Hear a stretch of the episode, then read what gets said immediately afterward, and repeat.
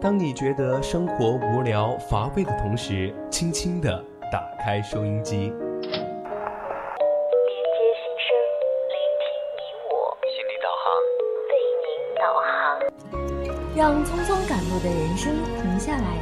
在成长心路中歇口气，品味另一种人生。让被生活紧绷的脸在小常识中松弛一下，露出久违的笑容。岁月里变得干涸的心田，在这里在这里，接受一滴滴情感的甘露。这里是心情驿站，你我的你我的心灵避风港。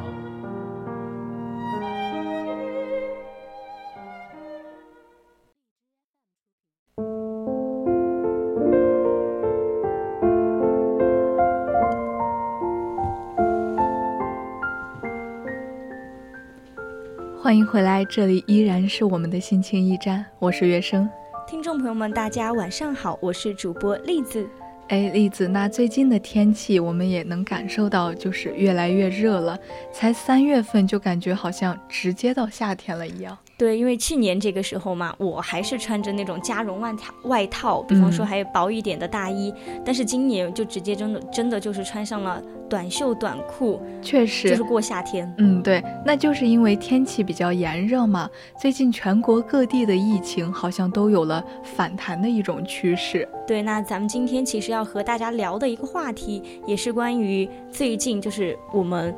疫情也是越来越出现的那个频率越来越多了。嗯，对对。那在上半段呢，我跟大家聊了一篇文章，《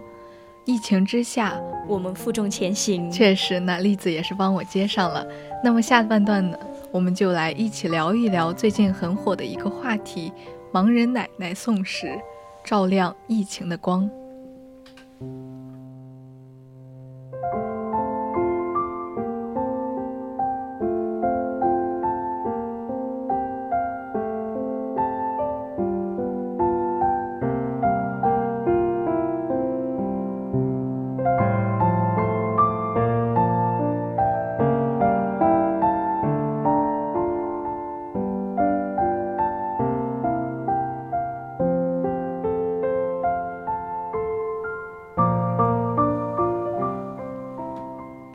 是的，如果大家感兴趣的话呢，就可以关注我们的 QQ 听友四群二七五幺三幺二九八，参与我们的节目互动，也可以微信搜索 FM 一零零青春调频，关注更多的节目信息。对，那如果大家想要和我们分享你的看法，就可以在我们的荔枝 App 上直接搜索 VOC 广播电台，发送你的评论，这样你就可以和我们一起互动啦。那下面的时间呢，我和月生就要和大家一起来聊一聊这个八旬的盲人奶奶为什么要送食物呢？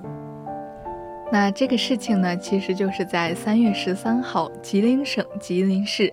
因为最近的疫情形势比较严峻嘛，而且我们也知道吉林东北嘛，就是最近的天气也不是很好，常常都是雨雪交加，连绵数日的。对，那因为最近也是因为疫情开始严重了起来，然后也是有嗯很多防疫人员，他们开始奔波在我们的抗疫的一线嘛，然后在我们平时的街道呀，或者说一些小区小区门口，都设立了很多的防疫站点。确实，那有几位身穿着蓝色防疫服装的工作人员嘛，此时就正坚守在工作岗位上。他们即便是在这种恶劣的天气下，也不敢有丝毫的松懈。嗯懈，对。那其实这个时候就回到我们的主题了，在街道的另一端，就是在那种胡同口处嘛，嗯，对就我们可以看到那个视频里呀、图片里都可以看到，就颤颤巍巍走过来一个拄着拐杖的老奶奶嘛，她已经是满头白发了，然后穿的是属于那种老年人他们穿的那种红色的棉衣，嗯，然对，后又是有那种大印花的棉裤，脚上还踩着一双黑色的皮靴，就完全可以看出那个天气真的是很冷。嗯，对。那其实我奶奶可能也穿的是这种服装对，对，毕竟已经八旬了嘛，就很老了。嗯，那当时老奶奶呢也是走得很缓慢，就从她那个小心翼翼的神情中，我们可以看得出，她是一位盲人的老奶奶，就是因为她走得很缓慢，很然后啊慢，眼睛又睁不开嘛。嗯，然后还当时还拄着拐杖嘛。对，就我们其实通过新闻啊，通过报道，我们就了解到这位奶奶呢，她今年也是八十二岁了。嗯，她常年居住在这样一个小区里面嘛，她就听说了咱们的防疫人员每天都是，呃，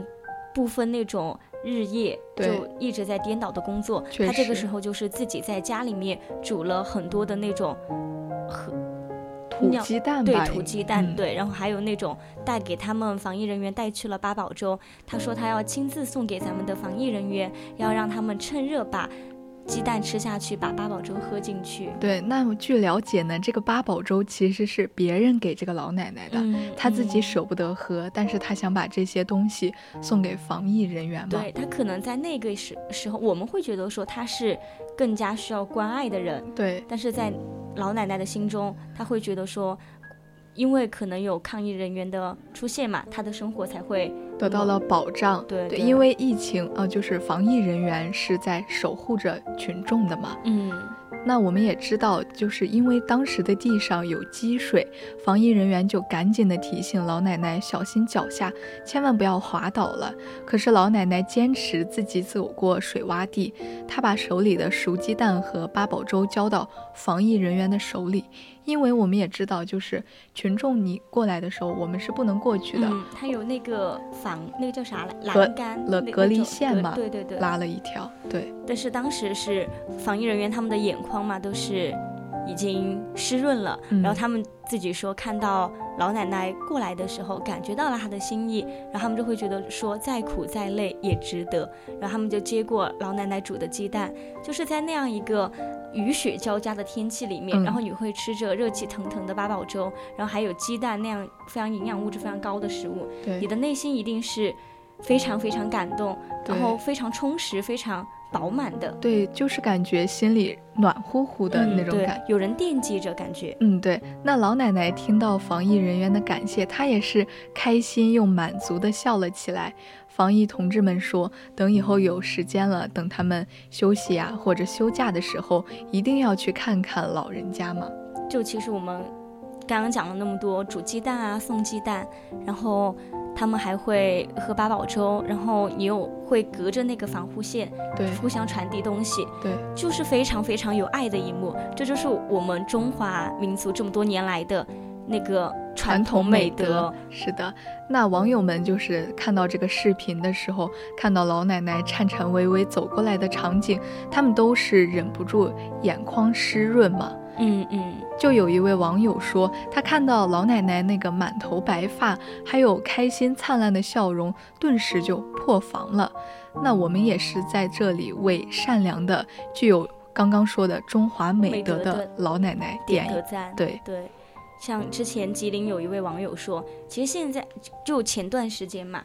嗯，吉林的疫情不是很严重嘛，，对然后当时他们就很多网友就就吉林当地的就是一些嗯朋友们嘛，他们就说，在这样一个团结一心的中华民族，所有人都凝聚在一起了，嗯，然后上上下下的人大家都在忙碌着一件事情，然后我们还会怕什么呢？就是感觉在那一刻，我们所有人的人人性的那种光芒变得更加耀眼，然后一些平凡的事情会被我们所记着。确实，那我们说到就是吉林的这个疫情，我要说一下，就是我的哥哥嘛，嗯就是我的堂哥，我们从小就生活在一起，长大嘛，对，嗯，然后他在吉林是就是长春大学上学嘛，然后就是在前几天，我可能看到吉林的那个疫情，我就是稍微问了一嘴，他只是说他们学校有一例阳性的。嗯，嗯然后我就说，那你照顾好自己。结果突然有一天，就是我在上早八的时候，我翻朋友圈，突然看到他发了一条朋友圈，就是照片呀，他直接就是已经穿上隔离防护服了，对嗯，嗯然后已经要去酒店隔隔离离了。了吗？对，我就当时心就揪着了，一下特别担心。但是因为是在上课期间嘛，还要把手机交上去，我就等嗯到那节课下了，我才给他打了一个电话，就是没说两句，我就已经哭了。不行了，对，就就是那很担心他。因为就是那个传播速度是非常之快的，嗯，对，当时已经是每天就是几一千多例，就是好像在今年开始就已经没有这么大的数字，就是疫情的嗯爆发的这个数字。然后我以前就在想，其实好像感觉疫情离我很远，嗯但是当我自己身边的人经历了这些事情的时候，我就感觉原来疫情真正的发生在我的我身我上。们身边。但其实我觉得，呃，不管是远也好，近也好，我们始终都要相信，我们身边会有一群为我们负重前行的人。对，然后，因为我们现在大，我们不是说咱们国家的疫情控制得很好嘛？嗯我，觉得还有很重要的一点是，我们中国上上下下所有的老百姓们，我们都会做，就是尽自己的所能做到一些疫情防控。就比方说隔离的时候，我们好好隔离，就是会响应那个政府的号召。对，就是不乱跑，然后居对家隔离，戴好口罩。其实我爸爸妈妈，包括爷爷奶奶呀，他们嗯就有一种观念，就是国家下达了这个命令，嗯，我们也不要为别人添麻烦。对对，就是因为就是我觉得就特别是他们老一辈的人，他们嗯不想要给别人添麻烦，不想给国家再惹什么样的嗯那个岔乱出来嘛。确实，就是把自己的那一份做好了，就每每个人都这样想的话，我们的那个力量凝聚在一起，它就会变得越来越好的。嗯，其实我家是在甘肃的嗯嘛，嗯当时、时我们那个市，它其实是就是没有一例疫情，嗯也没有什么境外的人，就是嗯嗯各各项都是零。嗯然后突然有一天，就是一个西安的一个，就可能他们来旅游，旅游，然后嗯就带来了新冠，当时就是闹得全家都人心惶惶的，整个市，因为我们也是个小城市嗯嘛，然后就是他们当时其实是做了好几轮的核酸检测，嗯我就一直在，嗯，就是担心我的爸爸妈妈、爷爷奶奶，然后就每天跟他们打电话，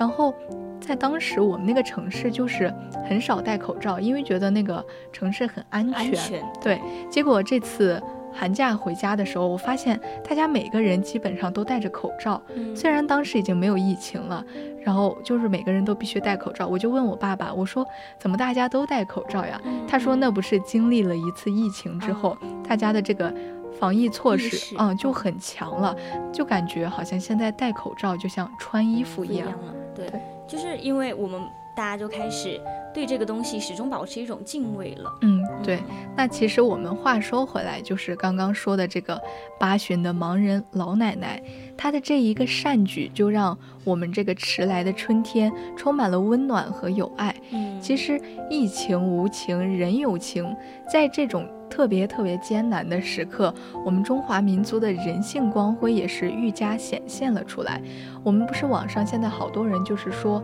呃，为老不尊这些，就是说老年人好像他们就是品性也不好对，了，就是比较顽固嗯或者对怎么样，都说呃不是老人变坏了，是坏人变老老。了，但其实还是有一些就是坚守中华传统美美德德的的人，这样的人，他们坚信，并且他们会教育好他们的子子孙孙，嗯让他们去坚守这一份信念。我们几千年传承下来的东西是不会变的。对，因为我始终相信，就是那个人间自有真情在。因为前段时间我们，呃，因为专业课布置的作业嘛，要去采访新闻，嗯然后当时我采访到一平台，咱们有一个就是给我们扫落叶的一个阿姨，她对，其实很年轻，才五十多岁。嗯，后然后我们就说，就采访她一些简单的问题，三八妇女节有没有收到礼物或者怎么样的。嗯他当时因为那天早上很早，七点多，他就他当时是用的方言嘛，他就说意思就是他没有收到礼物，因为他儿子是一个嗯残障人士，啊，就是嗯、呃从小就是属于那种可能身体没有太完整，然后他的父亲就是这个阿姨的丈夫嘛，就是去世了，啊相当于他一个人承担起了家庭的重任。众人，然后嗯他们的那些亲戚都劝他不在学校里面上班，嗯就是去外面打一些零工，就挣得更多的钱。然后当时那个阿姨说，她喜欢学校里面的氛围，嗯是因为她觉得说，在这样的一个环境里，她给她儿子能够感受到那种大学生的活力，会嗯对他的病情会有帮助。然后她觉得在学校里面看到我们，然后给我们什么创造了好的学习环境，她内心会有一种满足感。就是我当时听着，我就感觉这个世界上真的会有一种。看着我们大学生为我们付出的一类人，他们真的是存在的。确实，那从中也体现出了这个阿姨她对儿子的这种关爱。对，就是她其实是希望她儿子变得更好，就是病情减轻一点。对对对，嗯，其实最近就是感觉下了那么多场雨，还有风刮风什么的，就是落叶掉了很多。嗯我们就能看到校园里，就是这些叔叔阿姨随时都在嗯拿着那种鼓风机什么对的对吹落叶。对你说到这个，我有想到那天我出去的时候嘛，嗯出校门那天请假出去，当时也是很早，我就看到阿姨他们在体体育馆还有一平台，嗯，但是拿那个鼓风机吹叶子嘛。对，那天早上很早，六点五十多，阿姨他们没有在那个二平台，就是我们宿舍十二舍旁边。嗯，我当时想着那么早他们为什么？因为那边落叶才是最多的嘛。是然的后，后面我给室友讲了，室友说可能就是因为太早了，在大家在睡觉，哦，害就怕不影忍心响打扰他对们。啊，我就当时当时想到这些，我就会觉得说，他们这些人真的是值得我们去尊敬，值得被我们记住的。嗯，确实，其实我在网上有看到很多，就是，嗯，三八妇女节那一天发花朵，就嗯给教师呀什么的，然后就有一些年轻的教师，他或者学生，他会把这些花朵送给食堂的阿姨或者清洁工这些阿姨，嗯对对，然后我就觉得很温暖，很暖心这些事情。因为我觉得平凡的人他应该被记住。嗯，确实。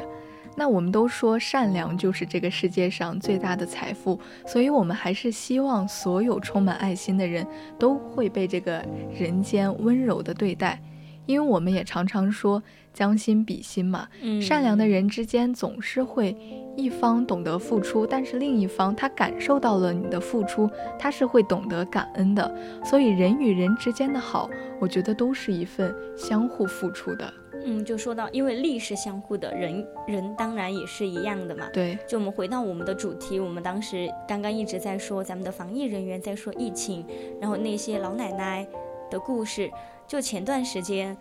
我们刚刚也提到的，吉林某高校不是爆发了很严重的疫情嘛？对，就我们大学生应该还是比较关注的。然后当时是因为学校里面它是封闭管理，然后学校就为学生准备了非常充足的物资，物物资资，，对不，好意思，我的普 通话。然后当时，嗯、就那个新闻上面还说他们购买了十几头猪，就是圈养在学校里面，就是为了方便学生能够吃到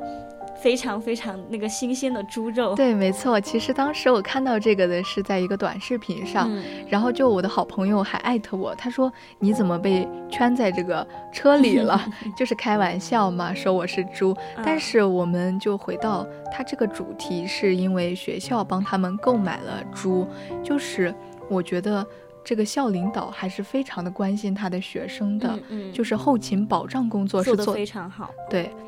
那其实说到这个，我就想到上学期的时候，就是二零二一年末尾的那段时间，嗯不，是成都疫情很严重嘛？对的，然后当时整个四川好像都是处于那种封闭管理的状态。嗯，对然，后当时有个大学，就成都理工大学嘛，嗯他们因为他们当时离那个疫情疫那个源源头比较近，嗯他们学校是封闭了半个月。其实他们学校是没有病例的，但是当时他们的领导为了让学生，呃，能够尽可能的安全在那个学校里面，因为我同学在里面上学嘛，他就当时给我说，他们领导让就是组织了一些学校学校的老师当志愿者。然后就刚刚提到我那个同学，他们学校领导组织了很多师生去当志愿者嘛。然后我同学他也是参加了志愿者，他当时很强烈的一个感受就是，他说平时上课的时候，学院的一些领导还有学校的校长离他们好像很远，嗯但是他们当时要给每个宿舍每个一层楼送饭的时候，嗯他们当时就很意外的得知，跟他们一起的，跟他们一起的那些老师，就是他们学院的领导，嗯就院长啊、校长之类的。他那一刻就会觉得说，嗯，好像以前离我们很远的一些大人物，嗯在这样一些需要我们站出来的时候，需要人站出来的时候，他们始终在学生身边。他对就会觉得说，好像老师其实，大学里面的老师其实真的是有把我们这些成年的学生当成孩子的。嗯，确实，其实这些就是感觉大学老师，我们经常见不到他们嘛，嗯然后包更别说校领导了。但是当这种危难时刻，他们是冲在第一线的，对保障学生的。因为他们的那个信仰是一直在的，就是为了学生服务。就是虽然说平时我们现在成年了嘛，嗯我们的一些话语可能也会有不尊敬的时候、不尊重的时候。对其实我们回过头来想一想，我们身边需要老师的时候、需要长者的时候，他们那一部分是人是永远在我们身边的。嗯，对，那其实就是刚刚栗子说到的这个事情。那最近其实也有一所高校发生了相类似的事情，就是在三月十四号的时候，上海交通大学他们就是因为也是疫情封闭管理嘛，然后上千名老师每天在食堂打包好饭以后，就开私家车将饭菜送到了每一栋学生的宿舍楼底下。对，当时是每一栋宿舍都有一名同学专门负责接纳嘛，嗯，然后送到每一层楼，最后又有嗯一个专门负责人送到每一个宿舍的门口。对，其实当时就是第一天封校的时候，他们就是因为可能手忙脚乱了，然后这些工作没有做到位，就让学生当时等了，就是过了饭点，超了几个小时才嗯吃到吃哦饭。到的嘛，然后学生也是，就是突然被封闭了，不让出去，然后自己的生活物资也没有得到保障，对，因为没有囤东西。哦嗯对，就会觉得有些慌张了，是不是觉得就是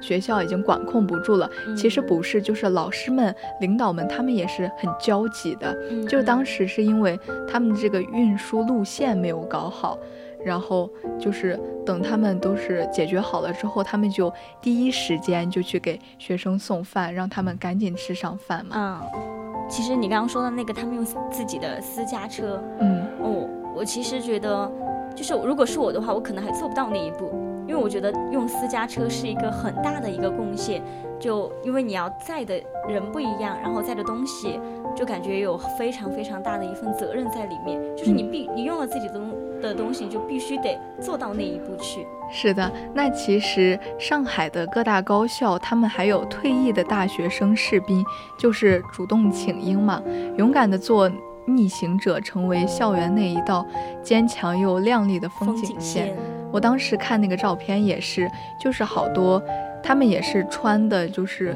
军装嘛，然后嗯去嗯给学生做那种服务呀，我就觉得真的就是国家强大的就是。